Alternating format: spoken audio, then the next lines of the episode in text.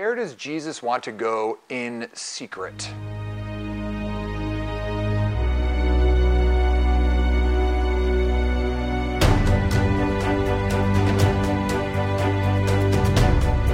Welcome to Rise Up. Father Jonathan Meyer, Gospel Passages, John chapter seven, one through two, ten, twenty-five through thirty. In our Gospel passage today, Jesus is trying to go someplace in secret, and it made me think about how Jesus wants to continue to go to places in secret. And how is he going to get there? Oh, you. Jesus wants you to go to places, and he wants you to bring Jesus. He wants you to bring his presence into places. I tell people quite often how I can't evangelize the world.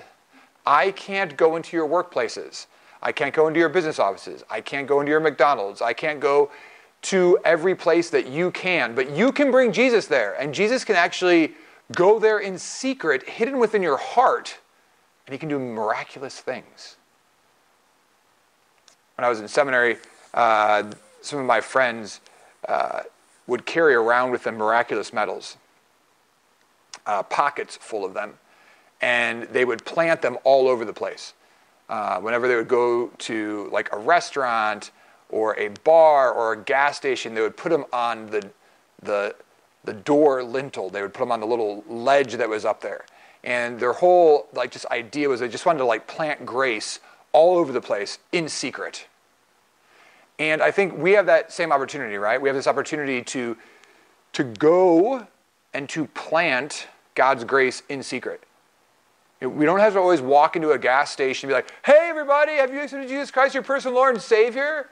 We can walk into a gas station in kindness, in gentleness, with love. We can say, God bless you. We can look at the person and say, thank you, thank you. And that's a way that we bring Jesus into a place, I believe, in secret. So where does Jesus want you to bring him? Pray about that. Act on that. And allow the Lord to lead you.